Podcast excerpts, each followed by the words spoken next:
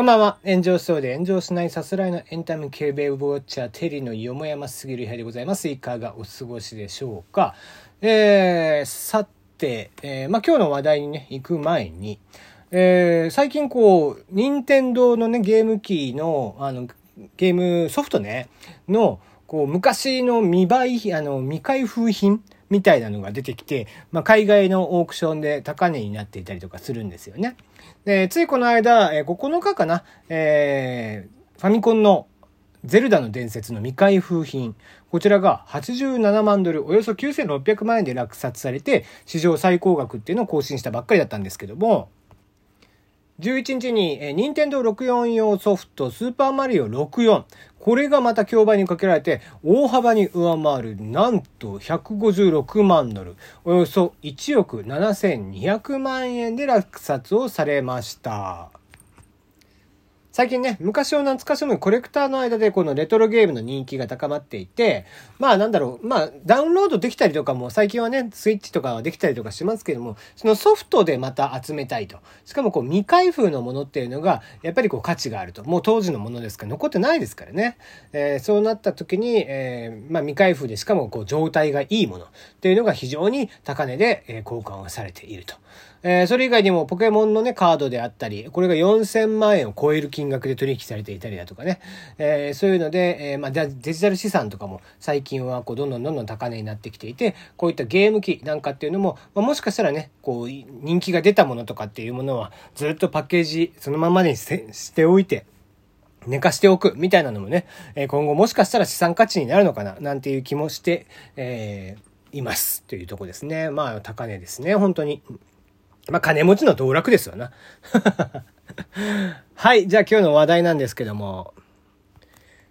今日からまた緊急事態宣言ということになりまして、まあ、なんちゃないような気もせんでもないんですけどもね、結局、えー、お店で、えー、酒を出すなという話にばっかりなっていて、まあ、酒よりも何よりも出退勤の方がね、重要な気がするんですけど、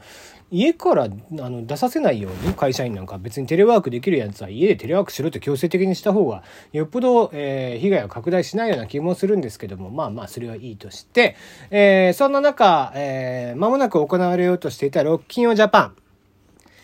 こちらが中止になっちゃいましたね。で、えー、まあえー、イベンターの方からすると、こう、まあ国がね、感染こうどうもこうもせん中でなんで僕らだけっていう感じのメッセージに受け取れたんですけども、あの実際問題で、こう、ちょっと伝わってないところがあるなっていうのを感じて、まあそれのね、うまいことまとめてくれたブログがあったので、それをちょっと、えー、今日は見ていたんですけども、えー、要はですね、ロッキンジャパンがなぜ、えー、中止になって、えー、オリンピックは無観客でやると、えー、もしくはこう、イベントとかかが行われていたりもするんですけども、なんでそういうのが、えー、フェスだけがこういう、えー、影響を受けてしまったのかっていうのがちょっとうまく伝わってないなという感じがしたので、えー、そのあたりのちょっとご説明をしておきたいなというのがありまして、ちょっと話題に挙げさせていただいたんですが、えっと、まずね、プロ野球とかっていうのは、基本的には、まあ、J リーグの、えチェアマンの方が発起人となりまして、えプロ野球とか、え専門学、え感染学のね、専門家の方とか政府も巻き込んだ新型コロナ対策対策連絡会議っていうのが去年の春作られまして、まあそこでね、一からもガイドラインを作って夏の興行に、え再開に持ち込んだっていう経緯があるんですね。で、もちろんその中で、えー、単純に試合をやるということではなくて、えー、ガイドラインから違反してしまった場合に、チームであったり選手、もしくは観客個人にも罰則があるという、ある程度強制力があるものなんですね。まあ、実際にそれによって、え、サッカーだと負け点、え、負けのね、え、マイナスポイントになってしまったりだとかってする、えー、したっていうのもあったので、あの、まあ、お客さんの行動っていうのがなかなかその、え、制御できない中、こう、チームに罰則を与えることによって、お客さんにも、まあ、結果的に強制力を持たせるというような形をとっているんですね。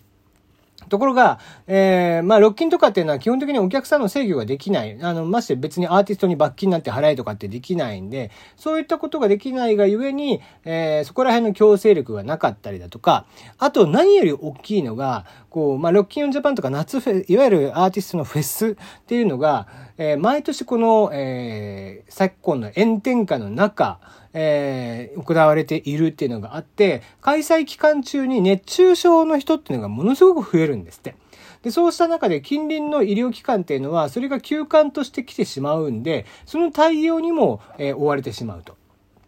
そうした中で、まあ、えっ、ー、と、3万人とか2万人とかって、まあ、要は万人規模、1万人規模の人たちが野外でやって、その中でこう熱中症ってもう絶対出てくるわけですから、そういった人たちをこう、近くの病院とかは対処しなきゃいけないのに、そんな中コロナ対策もしなきゃいけないっていうのがあって、非常にもう手が回らない状況に陥ってしまうっていうところが割と大きいらしいんですよね。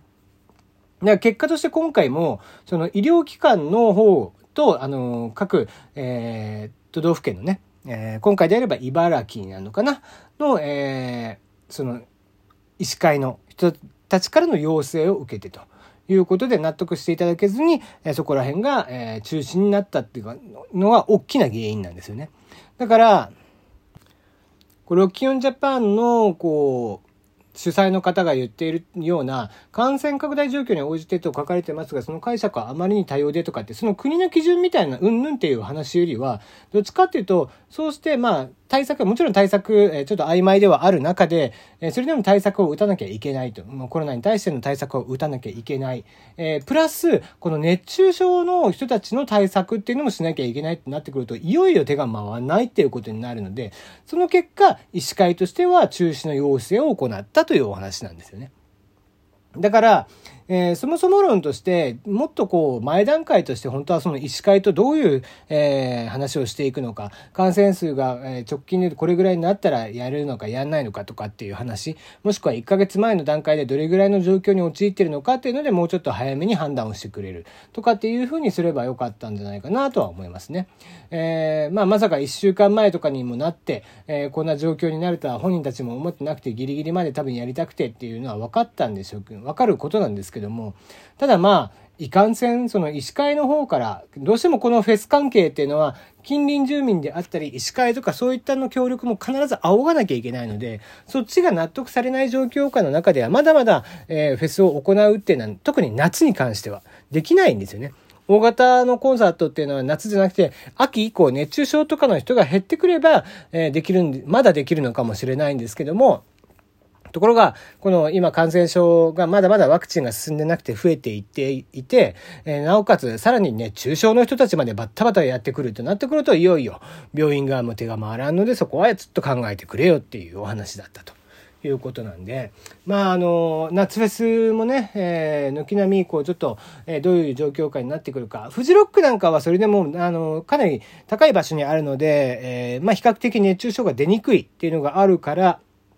されるかもしれないんですけども、他の各地の、ね、夏フェスとかも、ちょっと今年もまだやっぱり難しいのかなっていう状況になってくるんじゃないかなという感じですね。なんかそのあたりがこう、ロックファンとかね、そのフェスが好きな人たちに対して、今一つこう、伝わってないという気がしていたので、えー、まあどうしてもこう俺もこうこれに関してはこういう記事を読んだりだとか、まあ、そういう情報が入ってきてああなるほどなと、えー、まあそれだったらちょっと致し方ないよねっていうふうにはやっぱり思ったのでちょっとこちらに関して今日は紹介をしてみました。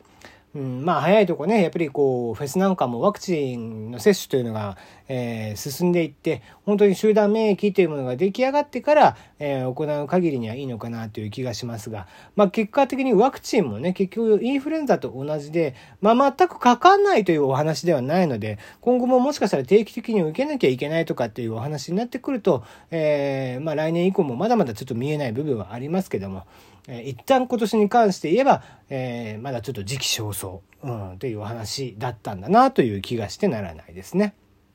はい。8月にはサマーソニックとかも控えてますが、まあ正直、え、このサマーソニックもちょっと夏、真っ盛り8月のお盆の時期ですからね、え、正直厳しいんじゃないかなと思いながらちょっと見ているところではございますが、どうなることでしょうか。はい。ということで、えー、今日はこの辺でお開きです。また、あさってぐらいにお会いいたしたいと思います。それでは。